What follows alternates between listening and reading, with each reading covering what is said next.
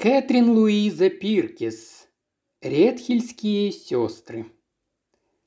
«Вас ждут в Редхиле», – сообщил мистер Дайер, вытаскивая из ящичка письменного стола стопку бумаг. Кажется, полицейские наконец-то уразумели, что для расследования подозрительных ситуаций женщины-детективы подходят больше мужчин, не так привлекают внимание. А это редхильское дело, как я понял, пока одними подозрениями и ограничивается. Стояло унылое ноябрьское утро. В конторе на Линч-Корт горели все до единого газовые рожки, за узкими окнами висела желтая пелена тумана. Поскольку в это время года обычно учащаются ограбления загородных домов, такое дело, по-моему, никак нельзя оставлять без расследования, заметила мисс Брук. Нельзя, и обстоятельства данного случая как раз и наводят на мысль о целой шайке, орудующей за городом. Два дня назад некто, назвавшийся Джоном Мюрреем, конфиденциально сообщил кое-что весьма любопытное инспектору Ганнингу из Рейгенской полиции. Редхилл относится к Рейгетскому полицейскому округу. Так вот, Мюррей рассказал, что прежде он владел зеленой лавкой где-то в южной части Лондона, но продал свое дело, а на вырученные деньги купил два маленьких домика в Редхилле, намереваясь один из них сдавать, а в другом жить самому. Дома эти расположены в тупичке под названием Пейверкорт, что выходит на дорогу из Лондона в Брайтон. Последние 10 лет Paved Court хорошо знаком санитарному надзору как постоянный источник заразы, а поскольку купленные Мюрреем дома номер 7 и номер 8 расположены в самом конце тупика, где вентиляции никакой, то, думается мне, приобрел он их за бесценок. Он сказал инспектору, что найти жильца для дома номер 8, который он желал сдать, оказалось неимоверно трудно, и что когда примерно три недели назад к нему обратилась женщина, одетая как монашка, он немедленно заключил с ней договор. Женщина назвалась сестрой Моникой и сказала, что входит в некую религиозную общину, недавно основанную одной богатой дамой, которая пожелала сохранить свое имя в тайне. Никаких рекомендаций сестра Моника не предоставила, зато заплатила за три месяца вперед, объяснив, что хочет поселиться в доме немедленно и открыть там приют для малолетних коллег. «Без рекомендаций приют для малолетних коллег», – пробормотала Лавде, проворно делая пометки в своей записной книжке. Мюррей не возражал, продолжил мистер Дайер, и, согласно договоренности, на следующий же день сестра Моника вместе с еще тремя сестрами и несколькими больными детьми въехала в дом, обставив жилище лишь самыми простыми предметами первой необходимости, купленными в дешевых лавках по соседству. По словам Мюррея, Поначалу он считал, что ему необыкновенно повезло с арендаторами, но за последние несколько дней начал питать определенные подозрения касательно подлинной деятельности сестер, и эти подозрения он счел своим долгом изложить в полиции. Общине принадлежали старенький ослик и маленькая тележка, и с ними-то новые обитательницы дома номер 8 принялись ежедневно обходить окрестности, прося подаяния, и каждый вечер возвращались домой с добычей, остатками еды и тюками поношенной одежды. А теперь о весьма примечательных фактах, на которых Мюррей основывает свои подозрения. Он утверждает, и Ганнинг подтверждает это, что в какую бы сторону ни направляли сестры свою тележку, там непременно случалось ограбление или, по меньшей мере, попытки взлома. Неделю назад они направились к Хорли, где встретили самый теплый прием у одного зажиточного джентльмена, живущего в доме на отшибе. В ту же ночь в дом попытались залезть, но, на счастье, сторожевой пес залаял и спугнул грабителей.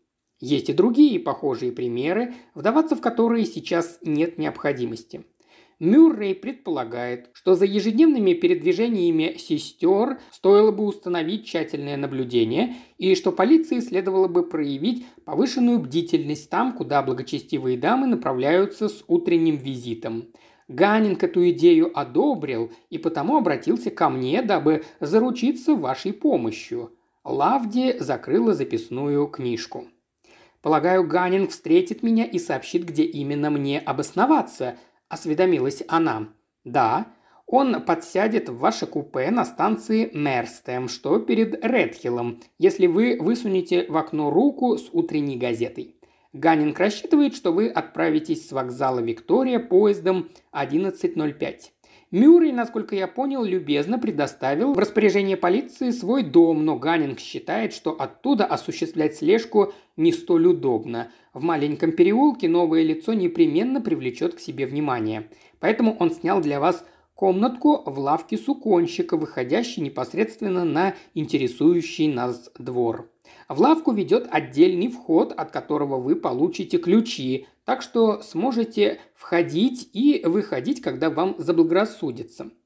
Вы будете изображать гувернантку, подыскивающую себе место, а Ганнинг, правдоподобие ради, пришлет вам несколько писем, якобы от заинтересованных лиц. Он полагает, вам имеет смысл дежурить там лишь в течение дня, а на ночь вы найдете куда более удобное жилище в гостинице «Лейкерс», сразу же за городской чертой. Таковы были инструкции, выданные мистером Дайером. Поезд, везущий Лавди к Сюрийским холмам, вырвался из лондонских туманов лишь по ту сторону Парли. Когда же он установился в Мерстеме, к купе сыщицы, получив ее условный сигнал, ринулся рослый мужчина с военной выправкой и, запрыгнув внутрь, занял сиденье напротив нее. Он представился инспектором Ганнингом, напомнил о предыдущей их встрече, а затем, само собой, перевел разговор на подозрительные обстоятельства, которые нынче им предстояло расследовать.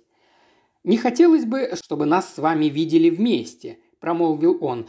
«Разумеется, меня тут всякий знает на много миль вокруг, и любого, кого заметят в моем обществе, немедленно сочтут моим помощником и обязательно примутся за ним шпионить.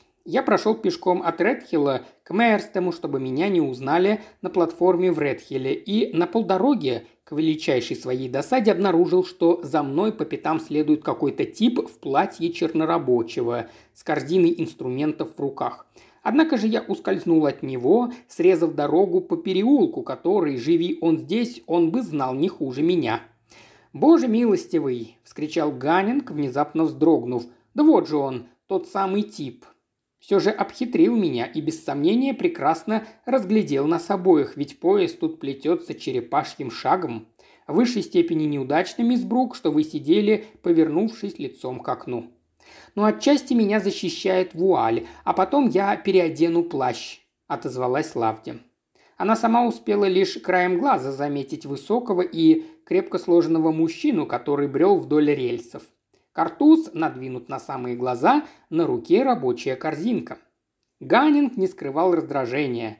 «Мы не станем высаживаться в Редхилле», – объявил он, – «а доедем до трех мостов и дождемся обратного поезда из Брайтона. Это даст вам возможность попасть в ваше жилище перед тем, как зажгут фонари. Не хочу, чтобы вас вычислили прежде, чем вы приступите к заданию». И они углубились в беседу о редхильских сестрах. Сестры называют себя всерелигиозной общиной, что бы это ни означало, промолвил Ганнинг, и утверждают, что не связаны ни с какой определенной религиозной сектой. При этом они посещают то одну церковь, то другую, то вообще никаких. Они отказываются называть имя основательницы своей общины, впрочем, никто не вправе требовать от них этого, ибо, как вам известно, дело пока что ограничивается одними лишь подозрениями, и очень может статься, что попытки грабежей, которые якобы происходят сразу же после посещения сестрами того или иного района, не более чем совпадение. И знаете, хотя мне приходилось слышать, что у людей подчас бывают такие лица, хоть сразу на виселицу отправляй, но до встречи с сестрой Моникой я не думал, что это применимо и к женщинам. Сдается мне, из всех типов гнусных преступных лиц – кое мне довелось видеть на своем веку, ее лицо самое гадкое и самое отталкивающее. Поговорив о сестрах, мистер Ганнинг с мисс Брук перешли к обсуждению наиболее зажиточных семейств, живущих в округе. «Вот карта, которую я специально нарисовал для вас», – промолвил Ганнинг, разворачивая какой-то лист бумаги. Она охватывает район на 10 миль вокруг Редхилла, и каждый дом, представляющий для нас интерес, отмечен на ней красными чернилами. А вот еще вдобавок перечень этих домов с моими пометками касательно каждого. Лавди с минуту изучала карту, потом переключилась на список. Насколько я понимаю, на четыре отмеченных вами дома уже покушались Впрочем, не думаю, что мне стоит совсем их отбросить, но все же помечу их как сомнительные. Вы же понимаете, что шайка, а мы, безусловно, имеем дело с шайкой, возможно, рассчитывает как раз на то, что мы обойдем вниманием эти дома. А вот дом, пустующий в зимние месяцы, я, пожалуй, вычеркну, поскольку это означает, что фамильное серебро и все драгоценности хозяева сдали в банк. О, и вот этот. Отец и четверо сыновей, все силачи и охотники. Я тоже вычеркну, у них ведь наверняка всегда имеется под рукой огнестрельное оружие. Не думаю, что взломщикам захочется беспокоить таких людей. Ага, вот это уже кое-что. Дом, который грабители в своем списке наверняка пометили бы как весьма заманчивый.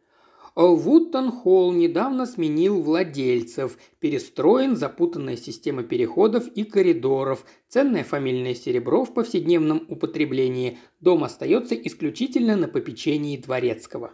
Интересно, неужели хозяин дома всерьез верит, будто запутанная система переходов поможет ему сохранить его достояние – да уволенный нерадивый слуга за полсаверена нарисует план дома любому желающему. Мистер Ганнинг, а что означают буквы ЭО на доме в Норд-Кейпе? Электрическое освещение. Думаю, этот дом тоже можете вычеркнуть. Я лично считаю электрическое освещение одним из надежнейших средств против воров. Да, если не полагаться исключительно на электричество. При определенных обстоятельствах оно может подвести, да еще как. Вижу, этот джентльмен также владеет великолепным стволом и прочим серебром. Да, мистер Джеймсон – человек зажиточный и хорошо известен в округе. Его кубки и канделябры достойны всяческого внимания. Это единственный дом в районе, который освещается электричеством? Да, к сожалению. Войди электричество в моду, у полиции в долгие зимние ночи было бы куда как меньше забот. Уж поверьте, грабители придумали бы, как с этим бороться. В наши дни они многого достигли. Уже не слоняются, как 50 лет назад, с дубинками и пистолетами. О нет, они планируют, обдумывают и действуют весьма изобретательно пускают в ход воображение и незаурядные артистические способности. Кстати, мне нередко приходило в голову все эти популярные детективные рассказы, на которые в наши дни такой большой спрос, верно, крайне полезны преступному сословию. На трех мостах пришлось так долго ждать обратного поезда, что в Редхилл Лавди вернулась уже затемно. Мистер Ганнинг не стал ее провожать, а вышел на предыдущей станции. Лавди сразу отослала саквояж в гостиницу, где забронировала себе номер телеграммой с вокзала «Виктория».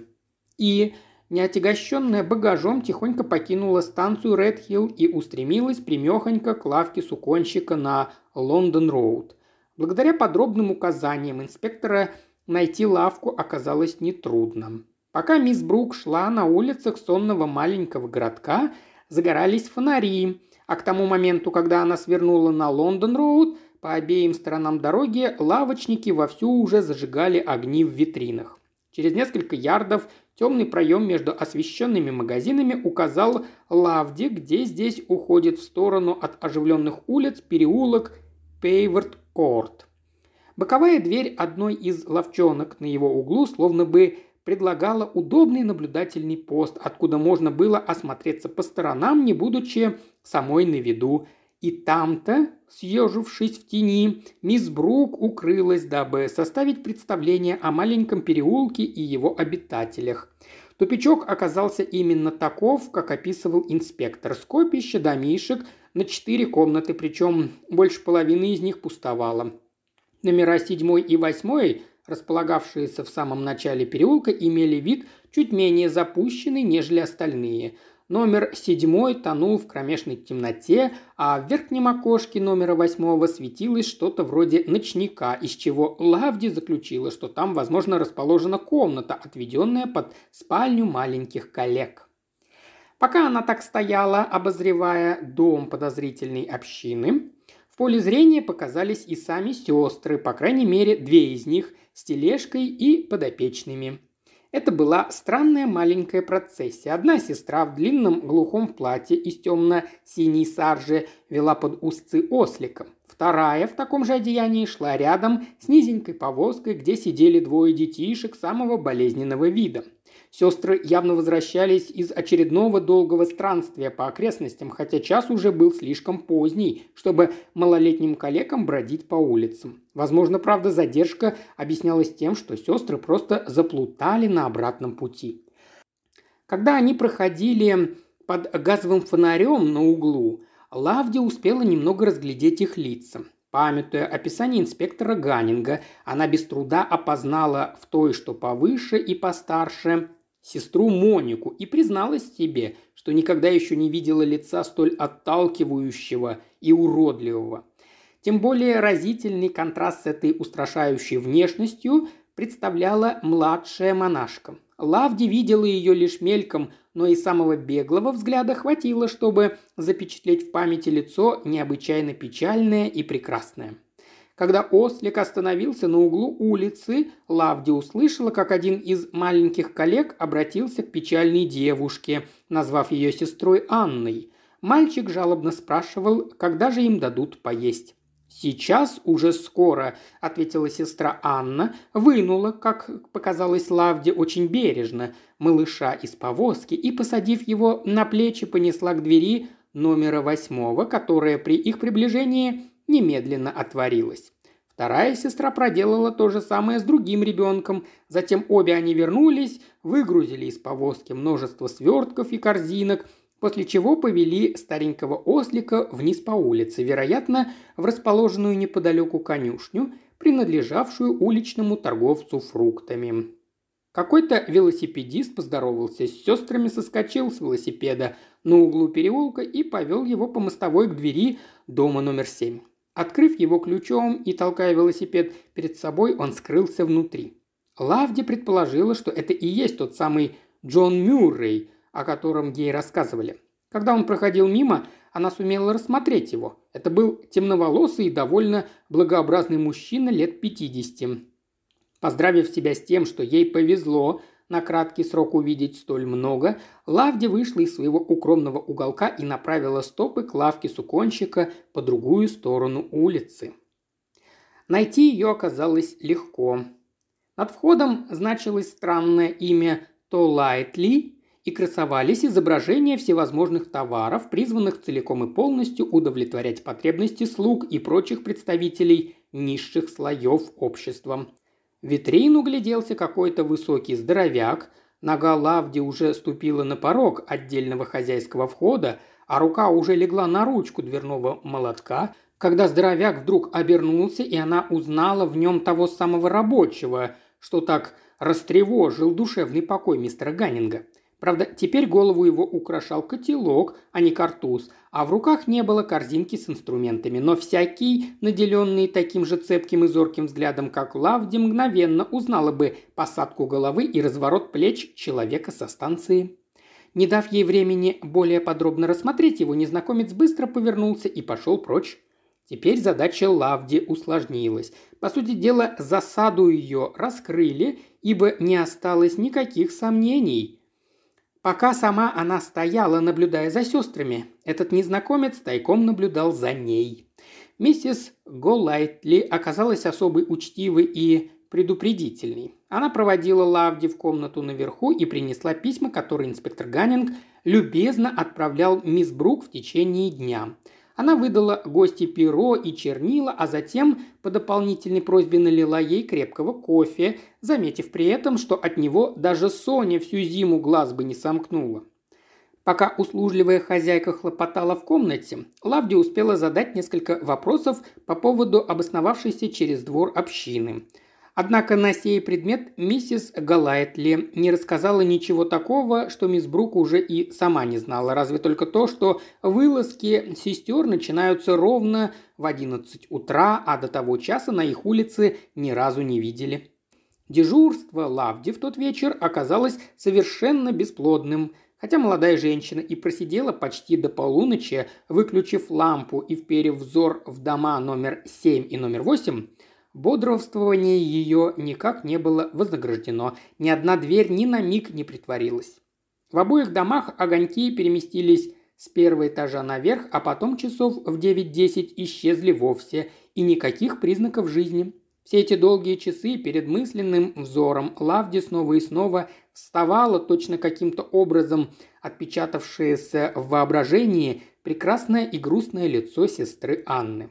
Отчего лицо это преследовало ее, Лавди и сама не могла понять. На нем начертано горестное прошлое и горестное будущее, сливающееся в одну сплошную безнадежность, сказала она сама себе. Это лицо Андромеды. Оно словно бы говорит «Вот она я, прикованная к скале, беспомощная и утратившая надежду». Когда Лавдия пробиралась по темным улицам к своей гостинице, часы на церкви пробили полночь. Под железнодорожным мостом, за которым начиналась сельская дорога, мисс Брук уловила вдруг в отдалении эхо чьих-то шагов. Они утихали, когда она останавливалась, и снова слышались, когда она трогалась с места. И хотя кромешная тьма подаркой не позволяла Лавде увидеть того, кто шел за ней по пятам, она знала, ее снова выследили. Следующее утро выдалось морозным и ясным. За ранним завтраком около семи утра мисс Брук изучила карту и список окрестных домов, а затем быстрым шагом направилась по проселочной дороге.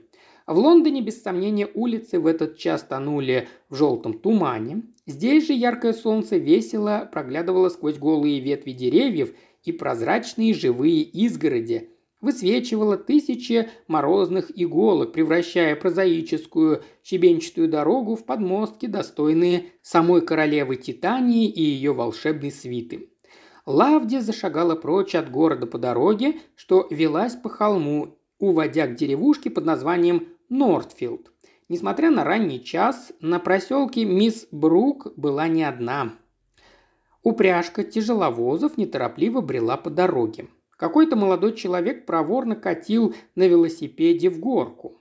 Поравнявшись с Лавди, он в упор поглядел на нее, а затем сбавил скорость, спрыгнул с седла и подождал молодую женщину на бровке холма. «Доброе утро, мисс Брук!» поздоровался он, приподнимая шляпу, когда Лавди поравнялась с ним. «Не уделите ли мне пять минут? Мне надо с вами поговорить». На вид он походил скорее на выходца из низов, чем на аристократа. Довольно симпатичный парень лет двадцати двух, с открытым румяным лицом, одетый, как обычно одеваются велосипедисты. Из-под сдвинутой на затылок кепи выбивались густые русые кудри, и, глядя на него, Лавди невольно подумала – то-то славно смотрелся бы он во главе отряда кавалеристов, отдавая приказ к атаке. Молодой человек подвел велосипед к краю тропинки. «Вы находитесь в более выгодном положении, нежели я», – промолвила Лавди, поскольку я не имею ни малейшего понятия, кто вы такой. «Да», – согласился он, – «вы меня знать никак не можете, хотя я вас знаю. Я родом из северных краев, а месяц назад мне довелось присутствовать на суде над мистером Крейвином из Тройст-Хилла. Меня отправила туда репортером одна из местных газет. Пока вы давали показания, я так хорошо вас запомнил, что узнал бы где угодно из тысячи других. И зовут вас Джош Уайт из Гренфилла. Мой отец – владелец одной из ньюкаслских газет. Я и сам немного балуюсь сочинительством. Иногда выступаю как репортер, иногда передовицы кропаю. Он покосился на боковой карман, откуда выглядывал маленький томик стихов Теннисона. До сих пор все изложенное молодым человеком особых комментариев не требовало, так что Лавди ограничилась коротким «вот как». Между тем, Джордж Уайт вернулся к теме, явно поглощавшей все его мысли. «У меня есть особые причины радоваться, что я встретил вас, мисс Брук», – продолжил он, пристраиваясь в шаг с Лавди. Я оказался в ужасно затруднительном положении, и, сдается мне, вы единственная на всем белом свете, кто может мне помочь.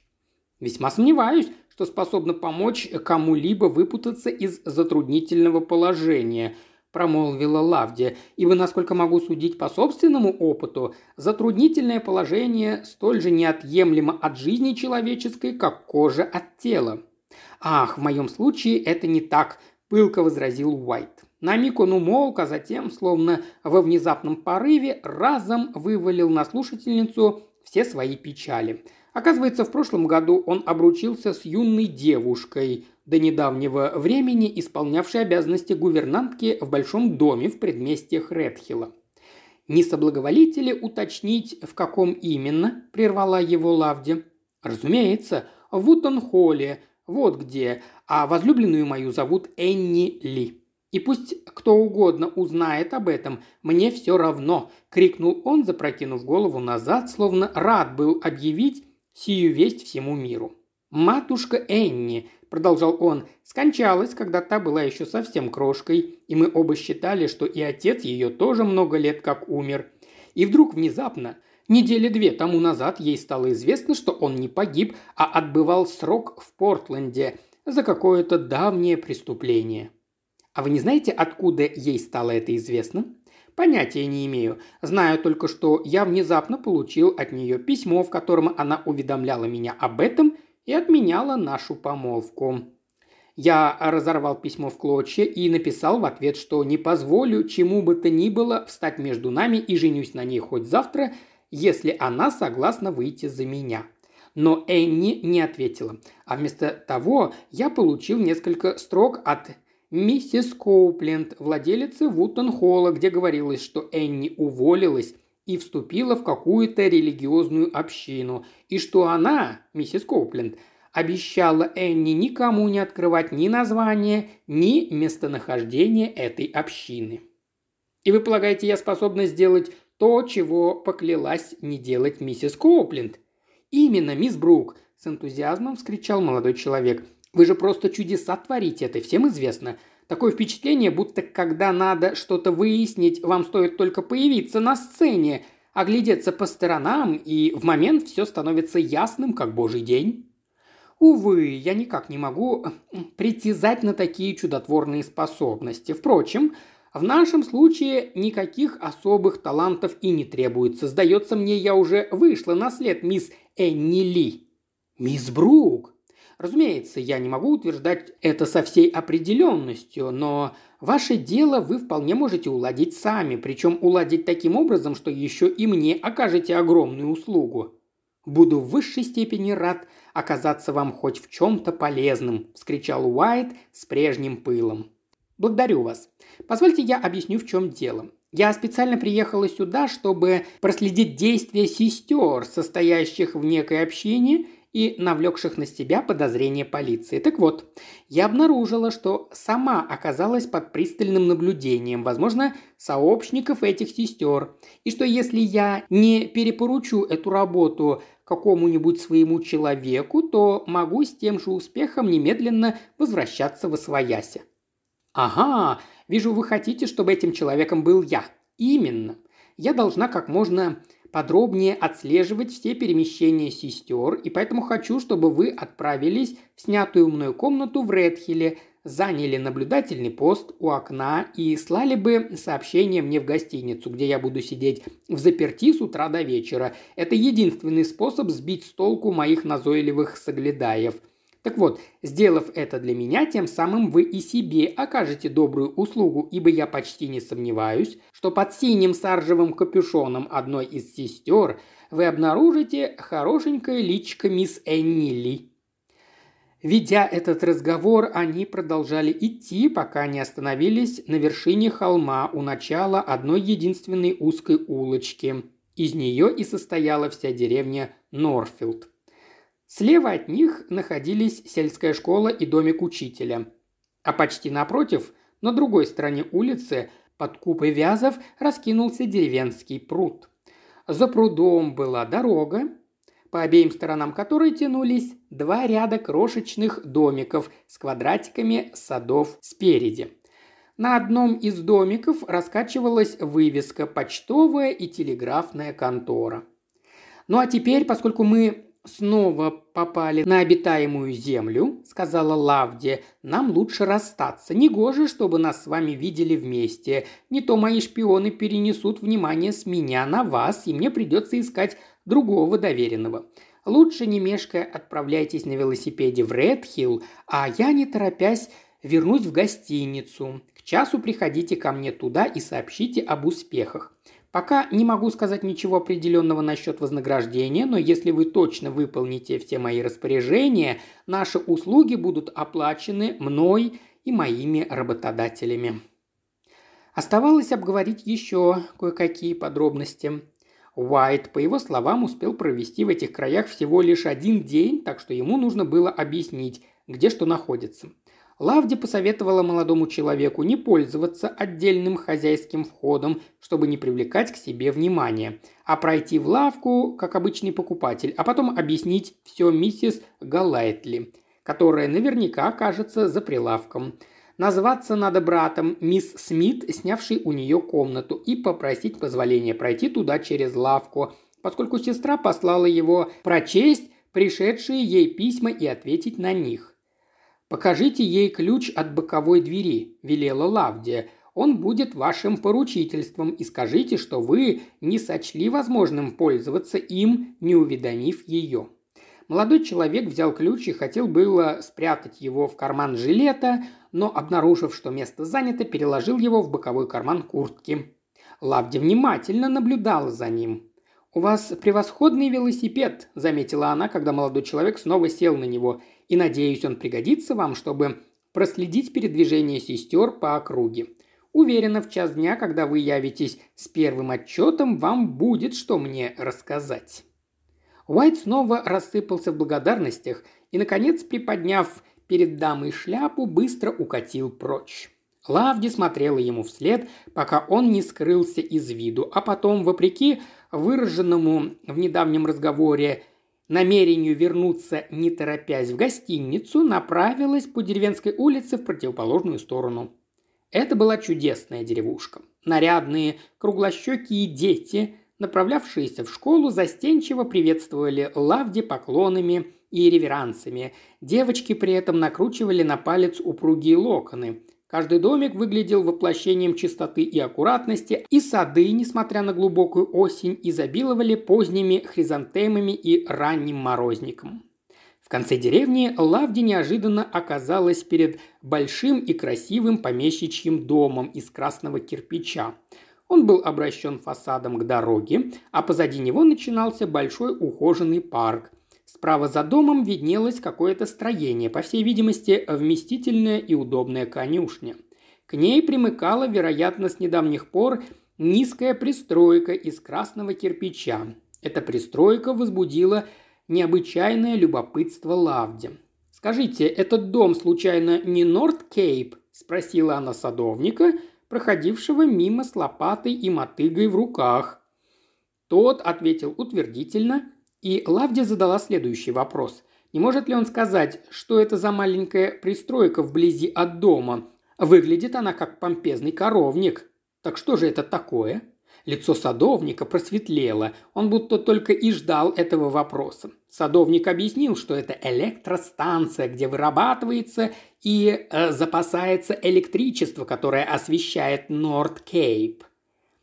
С особой гордостью, словно это было его личной заслугой, садовник отметил тот факт, что Норт Кейп на всю округу один единственный дом с таким освещением.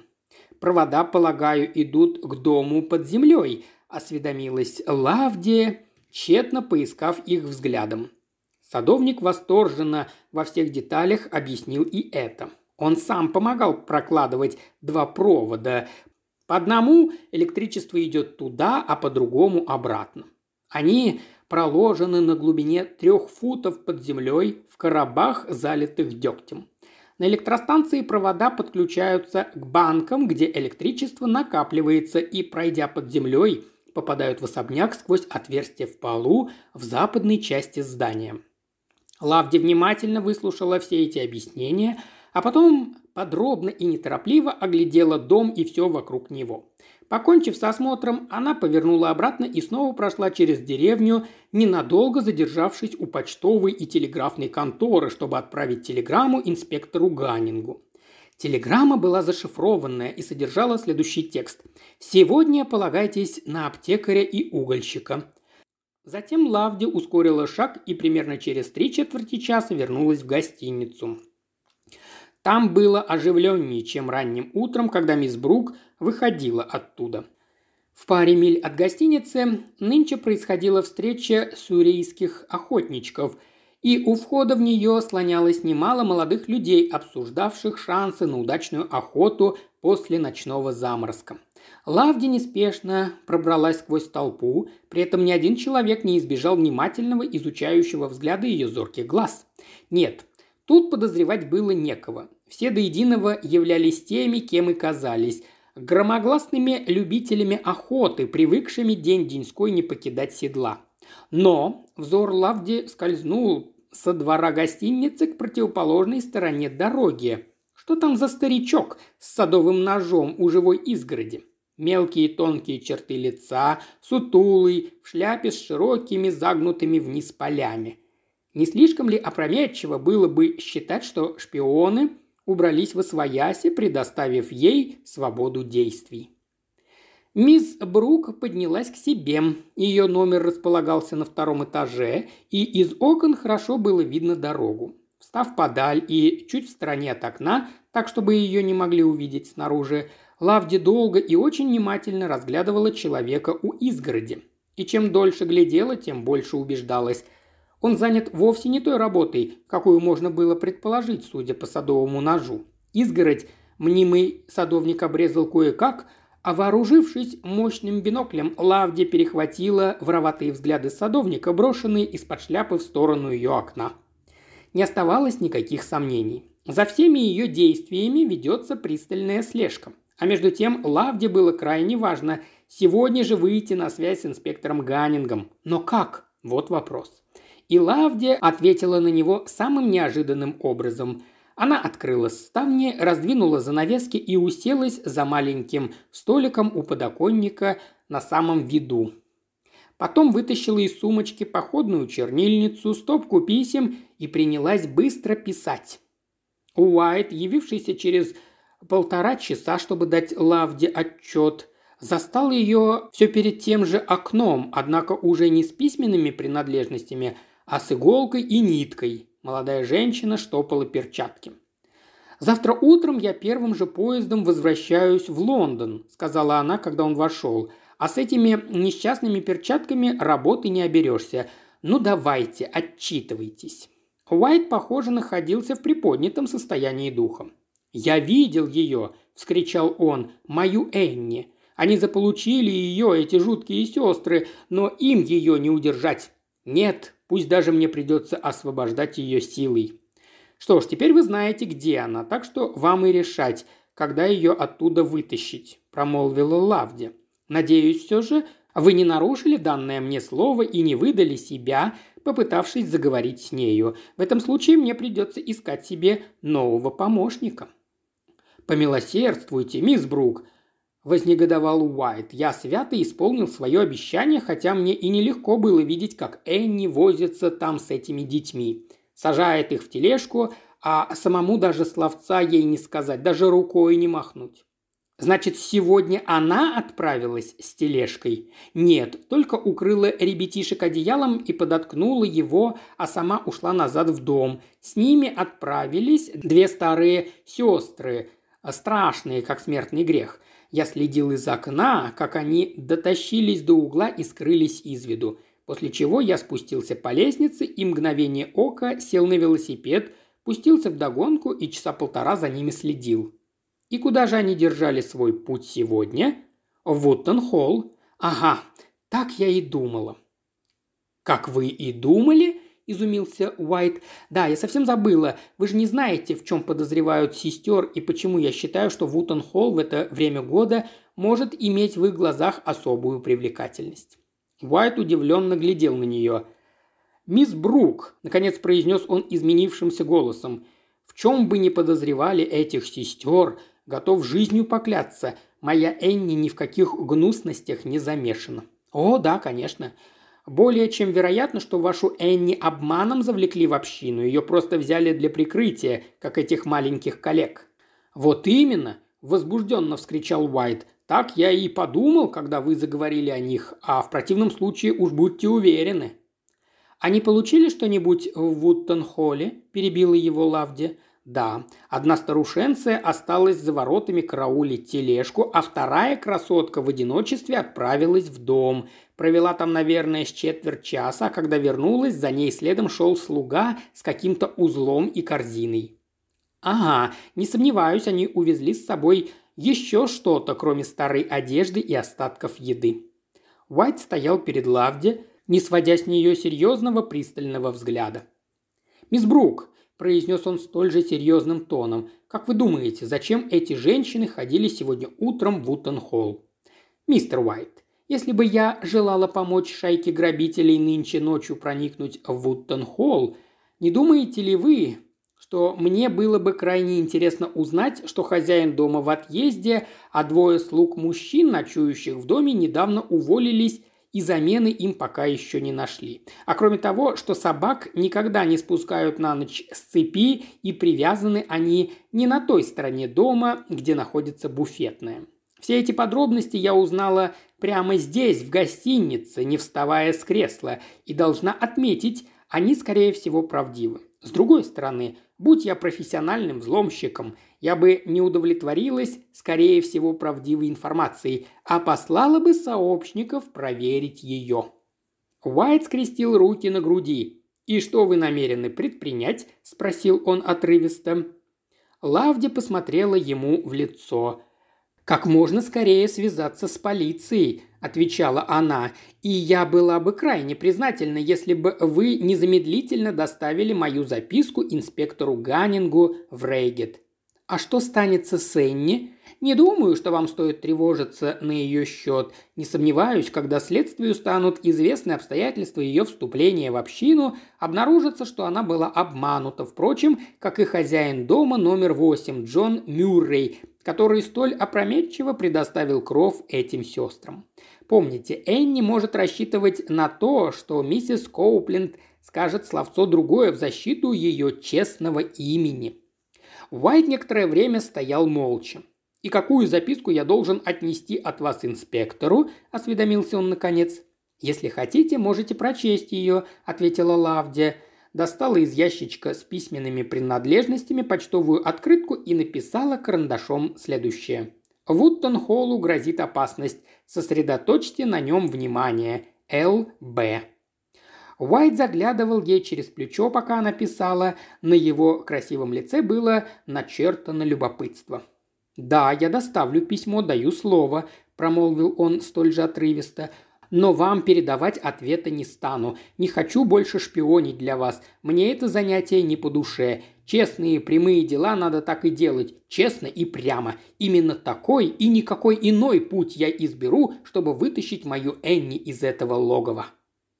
Лавди запечатала записку, Уайт взял ее и вышел из комнаты. Сыщица из окна наблюдала, как он садится на велосипед, померещилось ли ей или, выезжая со двора, молодой человек и правда украдкой обменялся с садовником у изгороди быстрым взглядом. Судя по всему, Лавди твердо вознамерилась облегчить работу своему соглядатую – Короткий зимний день уже подходил к концу, и в комнате стало слишком темно, чтобы можно было что-то разглядеть снаружи. Лавди зажгла свисавшую с потолка газовую люстру и, не закрывая ни занавесок, ни ставней, заняла прежнее место у окна, разложила перед собой письменные принадлежности и принялась за составление длинного детального отчета шефу в линч-корте. Примерно полчаса спустя, как бы невзначай бросив взгляд на противоположную сторону дороги, Лавди увидела, что садовник исчез, зато у изгороди, которой его нож не нанес сколь-либо заметного урона, сидят и жуют хлеб с сыром двое бродяг, самой неприглядной наружности. Судя по всему, противник не собирался упускать ее из виду, покуда она остается в Редхилле. Тем временем Уайт доставил записку Лавди инспектору в Рейгет и укатил назад на своем велосипеде.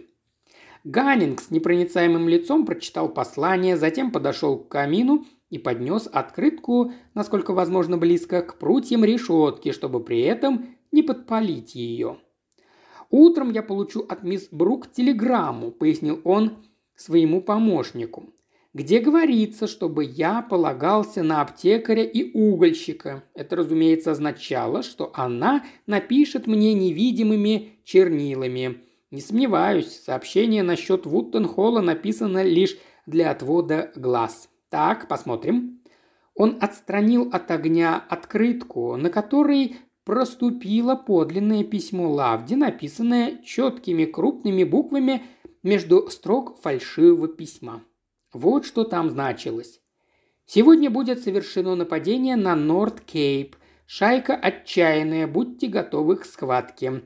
Превыше всего охраняйте электростанцию и не пытайтесь связаться со мной. За мной так бдительно следят, что любая попытка может начисто загубить ваши шансы схватить негодяев. Л.Б. Той ночью, когда за Рейгет-Хилл зашла луна, у Норд-Кейпа разыгралась драматическая сцена. Суррей газетт на следующий день описала произошедшее под заголовком «Жестокая схватка с грабителями». Минувшей ночью Норд-Кейп, особняк мистера Джеймсона, стал полем сражения между полицией и отчаянной шайкой грабителей. Как известно, Норд-Кейп освещается электричеством. Четверо злоумышленников разделились на две группы.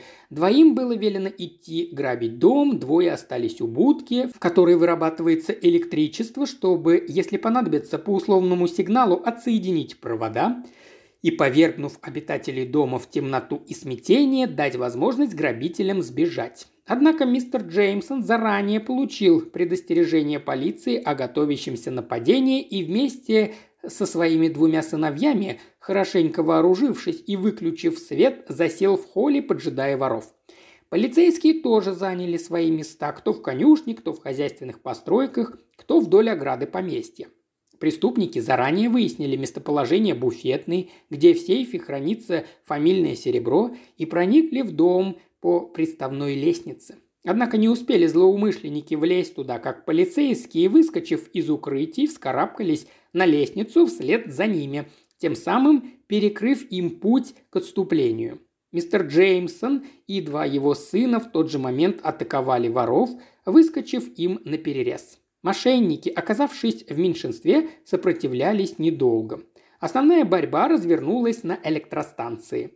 Едва появившись, воры на глазах укрывшейся в засаде полиции взломали дверь фомками, и когда одному из взятых в доме злоумышленников удалось подать свистком сигнал тревоги, дежурившие двое грабителей ринулись внутрь дома, чтобы отсоединить провода. В этот момент вмешалась полиция – завязалась драка, и если бы не своевременная поддержка мистера Джеймсона и его сыновей, которым пришла в голову счастливая мысль, что они могут быть там полезны, одному из грабителей, отличающемуся могучим сложением, скорее всего, удалось бы бежать. Арестованных зовут Джон Мюррей, Артур и Джорджет Ли. Это отец и сын. У четвертого же задержанного имен столько, что понять, какой из них настоящее – весьма затруднительно. Ограбление было искусно и тщательно спланировано. По всей видимости, в роли главаря выступал старший Ли, недавно освободившийся после отбытия срока за аналогичное преступление. У него есть сын и дочь, которым друзья помогли найти хорошие места. Сын работал электриком в Лондоне, дочь – гувернанткой в Уттон-Холле. Освободившись из Портленда, Ли вознамерился найти своих детей и направить их на тот же губительный путь. Первым делом он наведался в Вуттенхолл и попытался заставить свою дочь помочь ему ограбить дом. Это так напугало девушку, что она бросила свою работу и вступила в недавно обосновавшуюся в округе религиозную общину. Тогда мысли Ли приняли иное направление. Он уговорил сына, у которого были отложены небольшие сбережения, оставить работу в Лондоне и стать его сообщником. Молодой человек отличается приятной наружностью, но, судя по всему, обладает всеми задатками закоренелого преступника. Он был знаком с Джоном Мюрреем, дела у которого, по слухам, в это время шли из рук вон плохо. Мюррей – владелец дома, снятого общиной, в которую вступила мисс Ли. И, судя по всему, трем негодяям пришла в голову мысль, что эту общину прошлое которой весьма загадочно, можно использовать, чтобы оттянуть внимание полиции от них и того конкретного дома, который они замыслили ограбить. С этой целью Мюррей обратился в полицию с просьбой установить наблюдение за сестрами и чтобы его подозрения выглядели убедительней, вместе со своими сообщниками изобразил попытки ограбить дома, в которых сестры просили подаяния. Остается лишь поздравить нашу доблестную полицию с тем, что хитроумный план преступников с самого начала был успешно раскрыт, в чем главная заслуга принадлежит инспектору Ганингу и его умелым помощникам, проявившим во всем этом деле похвальную бдительность и быстроту действий. Лавди зачитал эту заметку вслух, грея ногти на каминной решетке в конторе на Линчкорт. «Что ж, все верно», – промолвила она, откладывая газету. «Но хотелось бы знать больше», – сказал мистер Дайер. «И в первую очередь, что заставило вас снять подозрения со злополучных сестер?» «То, как они обращались с детьми», – без колебаний отозвалась Лавди. Мне не раз доводилось видеть, как преступницы обращаются с детьми, и я замечала, что хотя порой, пусть и редко, они проявляют к ним своеобразную грубоватую доброту, но на настоящую нежность не способны. Должна признать, сестра Моника отнюдь не радует глаз, но было что-то невыразимо трогательное в том, как она вынула маленького калеку из тележки, положила его тонкую ручонку себе на шею и понесла его в дом. Кстати, хотелось бы мне спросить какого-нибудь скорого на выводы физиогномиста, как бы он в данном случае расценивал несомненную уродливость черт сестры Моники в противоположность столь же несомненной привлекательности младшего Ли. И еще вопрос продолжил мистер Дайер, не обращая внимания на отступление Лавди от главной темы. «Почему вы начали подозревать Джона Мюррея?» Это случилось не сразу, хотя мне с самого начала показалось странным, что он так стремится выполнить за полицию ее работу. Увидев Мюррея в первый и единственный раз, я успела обратить внимание на одну деталь. Он на своем велосипеде явно угодил в какую-то аварию, на стекле фонаря в правом верхнем углу виднелась характерная звездочка. На самом фонаре с той же стороны была вмятина и не хватало крючка, так что фонарь крепился к велосипеду обрывком электрического провода. На следующее утро по пути к Норфилду ко мне обратился молодой человек на том же самом велосипеде. Ни тени сомнения, звездочка на стекле, выбоина, провод – все совпадало. Ага, это была важная улика, и она заставила вас немедленно углядеть связь между Мюрреем и младшим Ли. Вот именно. К тому же это послужило бесспорным доказательством того, что Ли лжет, утверждая, будто в этих краях недавно, и подтверждало мое наблюдение. В его речи нет никакого северного акцента. Впрочем, в его манерах и поведении хватало и других весьма подозрительных неувязок. К примеру, он выдавал себя за профессионального репортера, а руки у него заскорузлые и огрубелые, типичные руки механика. Он заявил, что питает пристрастие к литературе, однако Теннисон у него в кармане был совершенно новенький частично с неразрезанными страницами и никоим образом не напоминал зачитанный томик любителя изящной словесности. Ну и, наконец, когда он безуспешно пытался спрятать мой ключ в карман жилета, я заметила, что карман был уже занят мотком электрического провода, кончик которого высовывался наружу. Для электрика такой шнур – вещь обычная. Ли мог почти машинально сунуть его в карман, но ни газетчику, ни журналисту провод ни к чему.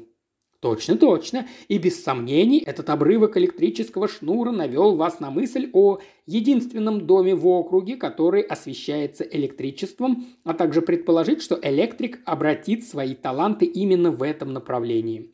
А теперь скажите, что на этой стадии расследования заставило вас телеграммой уведомить инспектора Ганнинга об использовании вами невидимых чернил?